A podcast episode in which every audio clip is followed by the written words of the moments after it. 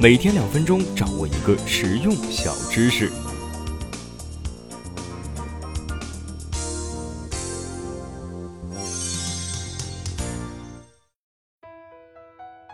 哎，一个朋友啊，在两年前呢，好不容易进入了梦寐以求的五百强大公司。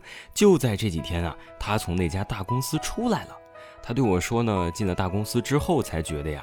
大公司也有各种各样的问题，我到现在都没明白，人到底是去大公司兢兢业业的熬着好，还是去小公司轰轰烈烈的闯起来？去大公司还是小公司，这是很多职场人纠结的问题。那么今天呢，就说一说呀，我个人的想法：大公司做人，小公司做事儿。在大公司呀，可以说呢，双一流大学一抓一大把。但是你会发现，那些比你早来一年，可业绩呢不漂亮，能力也不出众，方方面面你都比他们强。但是为什么他还能在你前面升职加薪呢？那么这里呀有一个问题，你觉得能力不出众的那些呢，是真的不出众吗？其实不是的。他们只是早早掌握了在大公司生存的规则，将自己的实力隐藏起来，留在最有利的地方。说的通俗一点啊，不是真怂，只是装怂。在大型公司，连打陌生电话拜访的、做前台的都是研究生学历，他们真的华而不实，空有一张文凭学历吗？不是的，做事儿是能力，做人也是能力。大公司能力的比拼，往往是在做人能力上的比拼。熬是大公司给你的唯一选择，你能力很强，但如果得不到老板和客户的喜欢，照样玩完。所以，如果你想在大公司混得好，我给大家分享两个点子。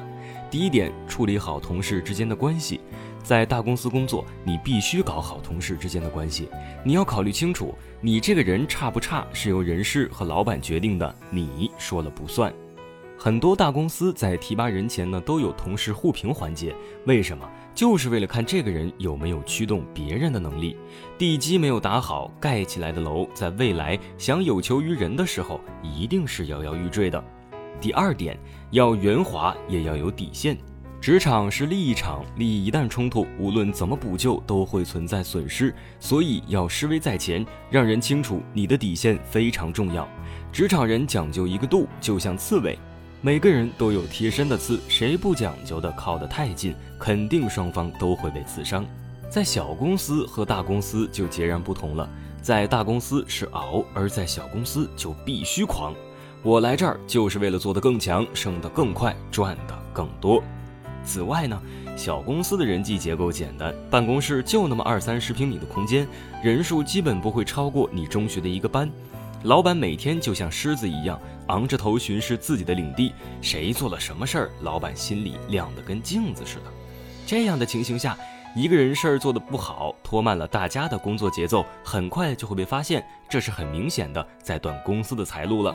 所以在小公司里，人做得再好，也比不上那个虽然在开会摔桌子，但能谈一单客户的同事。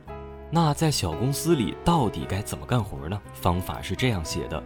拉卡拉集团的创始人孙陶然在他写的《有效管理的五大兵法》里说：“如果工作中提前弄清最终目标，那么你手上至少有一半的事儿是不需要做的。在小公司人力有限的环境中，这是非常值得推崇的。